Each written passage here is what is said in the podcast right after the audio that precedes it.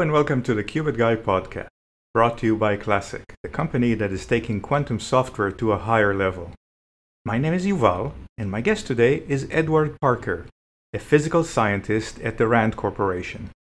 Edward recently authored a report titled An Assessment of the US and Chinese Industrial Bases in Quantum Technology, and we discuss its key findings. We also discussed what surprised him the most during his research and much more. We hope you enjoyed this episode. Please let us know how we did by emailing hello at classiq.io. That's hello at classiq.io. Hello, Edward, and thanks for joining me today. Hi, very happy to be here. Thank you. So, who are you and what do you do?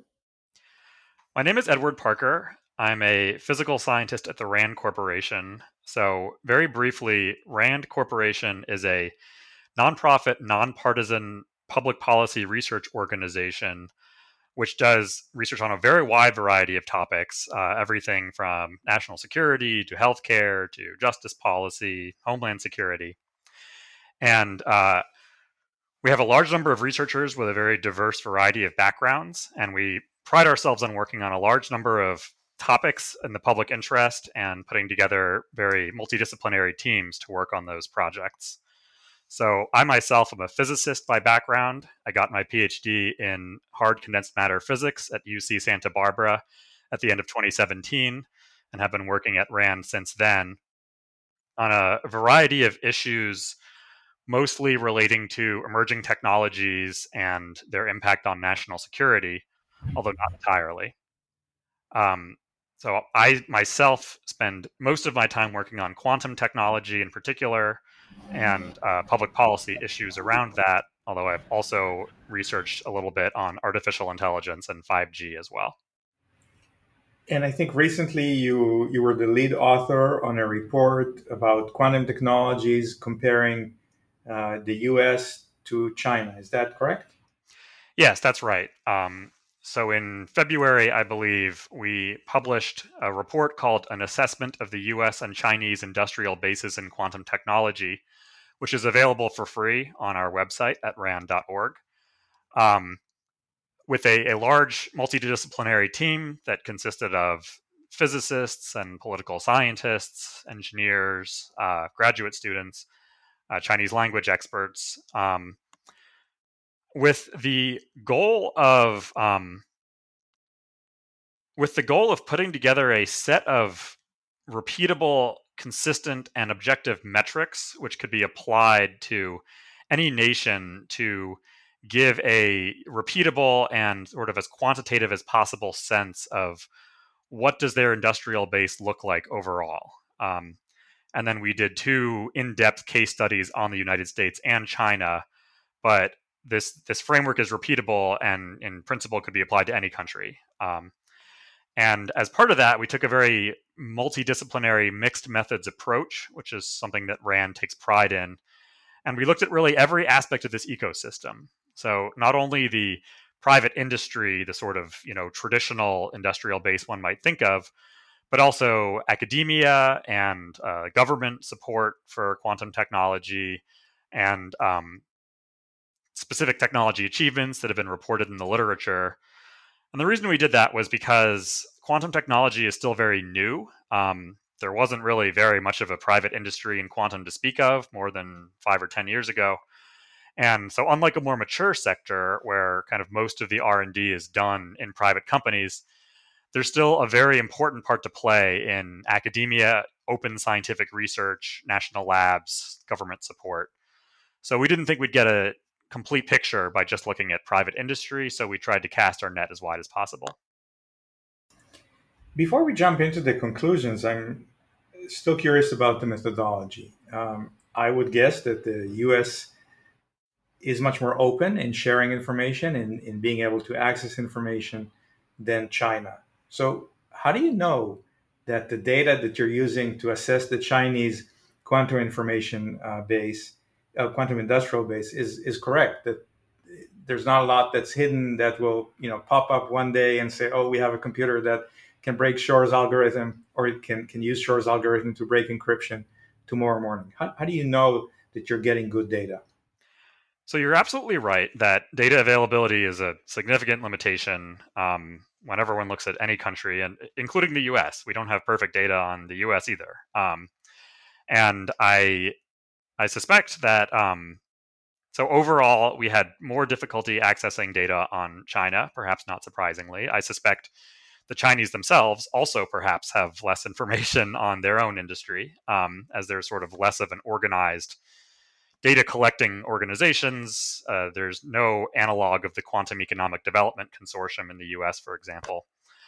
Um, so the, the data availability issue varied depending on what we looked at. So one of the main methodologies we took was looking at open academic literature. Now that was only in the English language literature, so there's already a limitation there. But we think that we have a fairly comprehensive look at the open scientific literature because from our assessment and in consultation with our internal experts, most of the most groundbreaking research we believe is published in English language journals, you know, Science, Nature, Physical Review Letters, and so on, which we had access to. Uh, so we do think we have a reasonably representative snapshot of their open scientific um, publishing. It's harder to get data on the private sector activity, certainly, and of course, you know, we don't know what they are choosing not to report. But um, even even with the private sector companies, there was a surprising amount of information available online. There were financial um, documents reported. They were in Chinese, and we did have Chinese language expertise on our team, which helped that. But um, we think that you know um, we were able to get a, I should say, sort of as reasonable of a impression as one can get based on the open literature and information available online subject to you know the, the limitations of resources and time of course but um my sense hard to say for sure is that with quantum since most of the technology is fairly young and most of the technology is still being developed there's a reasonably strong incentive even by the part of companies to sort of publish publish their progress um, if nothing else, than to sort of encourage venture capital investors to invest more money in them. And while there's certainly some, you know, trade secrets, of course, my guess is that you don't have something on the level of an entire quantum program that is completely not public. Um, that that is again just a guess, but you know we have circumstantial evidence there.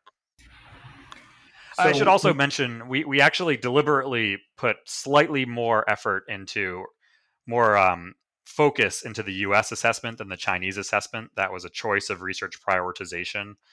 Um, so we do, for a few of the metrics, we do simply report, you know, we did not assess this on the Chinese side, or, or we did not have a compre- as comprehensive of an assessment as the US side. When one looks at quantum technologies, typically there's a division into three areas, and I think that's also reflected in your report quantum computing, quantum sensing, and quantum communications. So if we were scoring the quantum Olympics, uh, where does the U.S. come first? Where does the China come first in each of these areas? So it's it's a, a complicated question, and I could go into more depth on each of the three. But broadly speaking, in quantum communications, I think the China is ahead, uh, both in terms of volume of high impact academic literature published as a whole, as well as specific technologies demonstrated. For example, China is the only um, country that we know of to have demonstrated a quantum communication satellite capable of doing something called quantum key distribution from space. I'm happy to go into more detail if you'd like.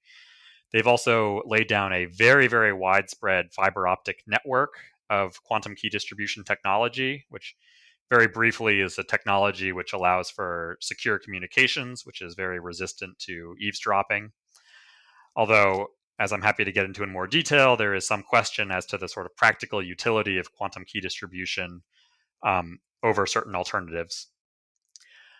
Uh, in terms of quantum sensing, I think it is fair to say the US is in the lead, um, particularly when it comes to actual fieldable deployment. There, there's been a lot of scientific research for sort of laboratory scale sensors by a wide variety of countries but for the most part those tend to mostly be only in the lab and not really you know fieldable small robust lightweight rugged all the various requirements you need for an actual sensor in the field.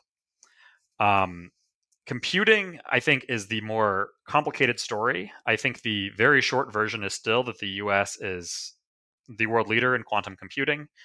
However, there are various different approaches toward quantum computing being pursued. For example, different qubit technologies, superconducting qubits, trapped ion qubits, neutral cold atoms, etc. And broadly speaking, I, I, can go into more detail for each of these, but I think the short version is in most of these technologies, the US is ahead in demonstrated progress in the literature. However, in one of the leading technologies, superconducting qubits, the Chinese and the US are perhaps at approximate parity. Uh, the the first really groundbreaking demonstration of superconducting qubits was, I would argue, done by Google at the end of 2019. Happy to go into more detail about that demonstration. Um, and recently, about a year ago, the Chinese demonstrated their own computer, which is roughly comparable in terms of technical specifications to Google's computer. So, again, with various caveats, I think that would be rough parity in that approach, and the US is ahead in most alternate approaches. That's already perhaps a much more detailed answer than you wanted. it's this. This is perfect. Um, I, I, want to touch on quantum computing technologies as it relates to government direction and coordination. Uh, in the US, as you mentioned, various companies are working on different modalities of quantum, from optical to cold atoms and, and superconducting and many others. It sounds from what you're describing that most of the Chinese work is on superconducting qubits. Is that, in your opinion, coming from above? or have they reached evaluated all these options and decided that this is the only one that works what do the chinese know that us companies don't know in that regard it's a good question i wouldn't say superconducting qubits are the only technology that the chinese are researching um, if you look across all the literature they publish on essentially you know all of those different approaches i think superconducting qubits is the only qubit technology in which um, China has demonstrated globally cutting edge capabilities. Um, it's hard to say uh, whether that was a sort of deliberate choice to focus all their research efforts into that particular venue or whether you know they're working on all of them and that was the one that for whatever reason happened to be successful in um, we couldn't really uh, conclude on that question but uh, there's no question they are working on a variety of different technologies, um, even within quantum computing. Uh, an interesting wrinkle there is on their photonic approach, and again, this might be a little deep in the weeds, but um, one area of quantum computing in which the Chinese are very strong is photonic quantum computing, which uh, I think overlaps with their high demonstrated capability in quantum compute communications. Um, but a they're taking a slightly different approach, which is something called boson sampling, which is a somewhat limited form of quantum computing, which is not as powerful as a so called universal quantum computing. And in this narrow sub capability of boson sampling, uh, the Chinese are extremely strong and have demonstrated you know, groundbreaking capabilities. Um, they claim something called quantum supremacy using boson sampling last year as well where quantum supremacy uh, roughly means a quantum computer that is capable of performing some mathematical calculation, regardless of whether or not it's practically useful, which is too difficult for the fastest classical supercomputer in the world to to solve. Um, so.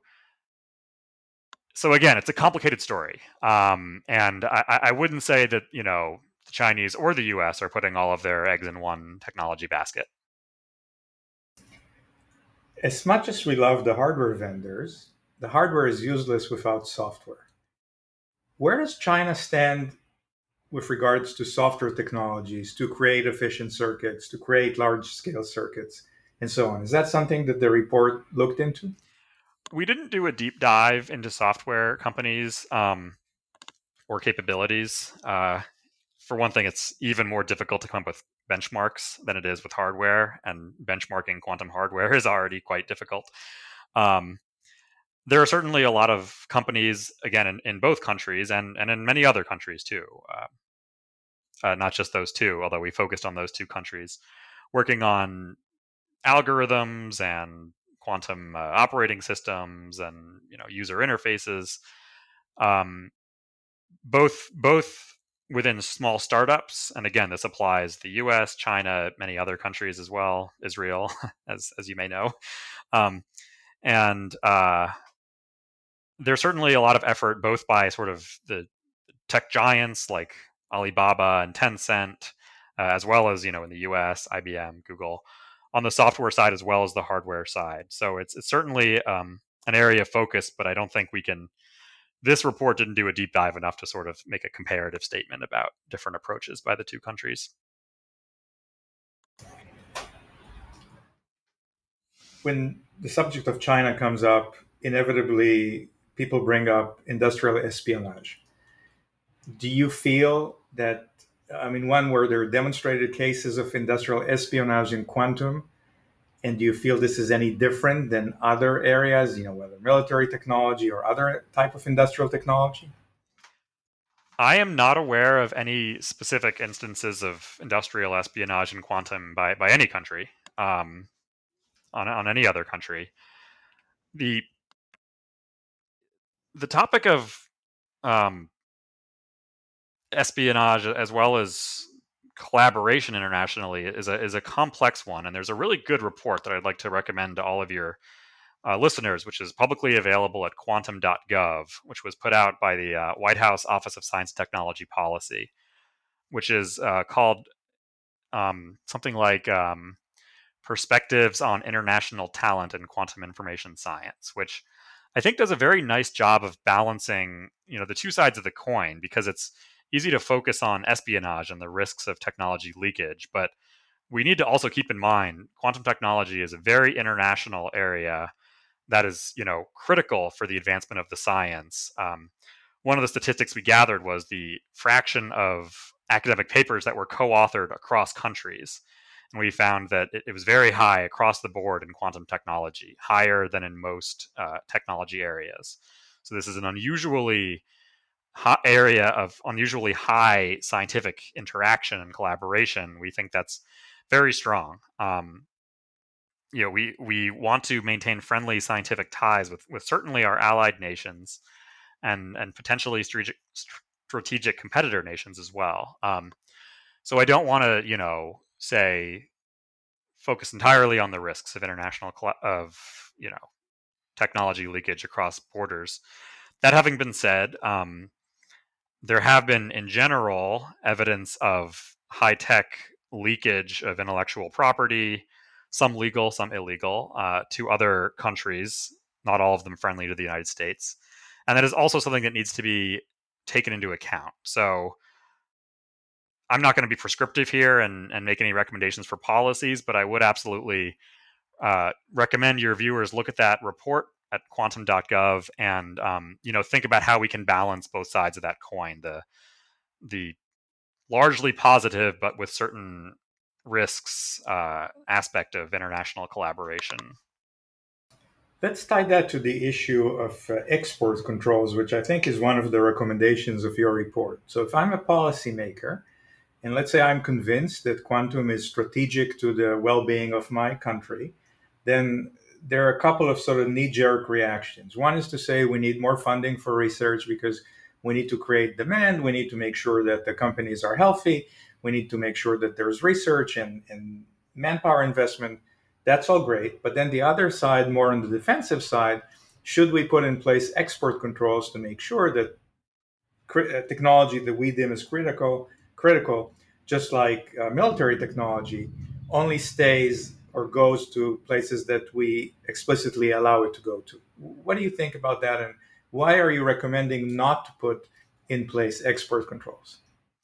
Yeah, so so one thing you mentioned, which I would like to pick up on, is the importance of maintaining strong funding for um, R and D, and that was another one of our recommendations in the report is to continue strong government support for R and D. We think while there's certainly the center of mass has shifted into the private sector in the past few years, still much of quantum is done at the open academic level, and it's you know we says it's not yet technically ready for the private sector to completely take the baton, and there's still you know a, a need for sort of basic fundamental research in the area is is one point. Um, regarding export controls, um, so our exact language in the report, if I recall correctly, were not to impose export controls on completed quantum computing and communication systems at this time.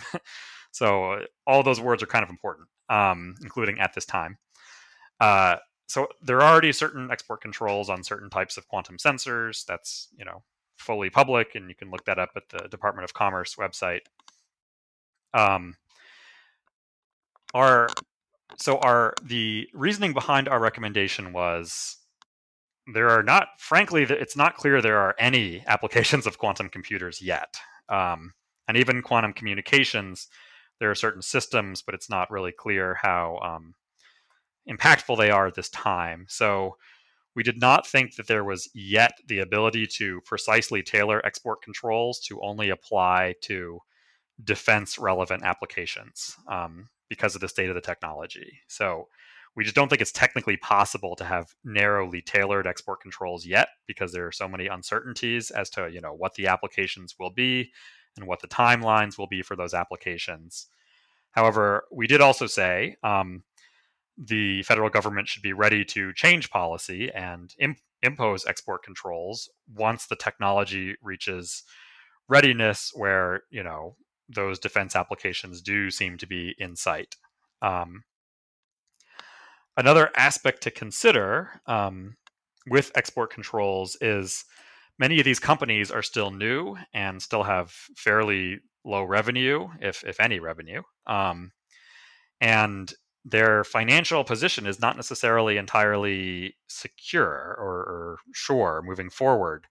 As we've just seen in the past few weeks, you know, the, the stock market is, is rather unpredictable and a lot of tech companies took a hit um, recently in the stock market. So there's a concern that premature export controls, um, you know, might hit a lot of these, especially new startup companies, which might be relying on international sales as, you know, one of their relatively few sources of revenue. Um, now, obviously none of that is to put aside risks of of technology leakage but um, we just didn't think the technology was yet there where we could we could put narrowly tailored export controls but again we emphasize that as a provisional determination which could change in the future as we get closer to the end of our conversation i'm assuming you when you started writing the report or researching for the report you had an open mind. You said, I don't know what the conclusions will be. I don't have an agenda. I just want to report the truth as much as I can find it. Absolutely. What? That's what we do at Rand. We we do not we do not write the conclusion before starting the research. Absolutely not. so, what surprised you now that you've written the report? What do you find surprising that you weren't aware of or you didn't think was the case before you started? That's a great question. Um, I can think of several things. Uh, one thing came to the levels of government funding. So there's a lot of claims in English language media that the Chinese government is vastly outspending the US government in quantum technology. There's this figure of $10 billion, which is kind of thrown around a lot. And when we did a deep dive, we found we, we couldn't support that claim. Um, we did not find evidence of $10 billion of investment by the Chinese government. Um, when you go to the original sources, we found a wide variety of claims, everything from $42 million a year to $3 billion a year, wildly conflicting claims. But we couldn't actually reach a conclusion as to whether the US or the Chinese governments are spending more on quantum technology, which is already kind of against, I think, the conventional wisdom. That was one surprise. Another surprise was the drastically different um, structure of who is leading R&D in the two countries. Um, in the US, I think it's fair to say the private sector is now at the cutting edge. You know, a lot of the highest quality technologies are being produced by private companies. Um, whereas in China, a lot of the there there certainly is private industry in China and important companies. We identified several, but a lot of the major developments seem to come out of national laboratories, and in particular, you know, one sort of centralized national laboratory in the city of Hefei uh, so very different model there, much more sort of top-down, government-driven in China relative to the U.S. Um, and the the final one is um, th- there's always been a question of kind of quantity versus quality of publications. So people rightfully say you can't conclude very much by just counting publications or counting patents. Um, you know, you need to look at the quality, and that's hard to do at large scale. Um, so I, I knew that China was putting out a lot of publications on quantum communications, or at least that was my anecdotal impression. But I was kind of curious how that would hold up when you adjust for quality. And we found that when you adjust for quality, you only look at very highly cited academic publications. The um, the Chinese sort of lead in raw publication counts in computing drops by a lot when you only look at the um, high quality publications, and, and China puts out significantly fewer high quality publications in computing than the US does. But that wasn't the case in communications. We found that even if you only look at, for example, publications in the top decile of citations received, even after that correction, the Chinese have a comfortable margin, which, if anything, appears to be growing in recent years over every other country in the field of quantum communications. So that does really seem to be a sustained technical lead, which is not just an artifact of putting out a lot of low quality publications. I think those are a few of my surprises, which weren't obvious going in. Edward, how can people get in touch with you to learn more about your work? Uh, you can reach me over email. My email address is eparker at rand.org, E P A R K E R at rand.org. And I'd be very happy to take any questions or comments from any of your listeners. That's perfect. Well, thank you so much for joining me today. Thank you very much.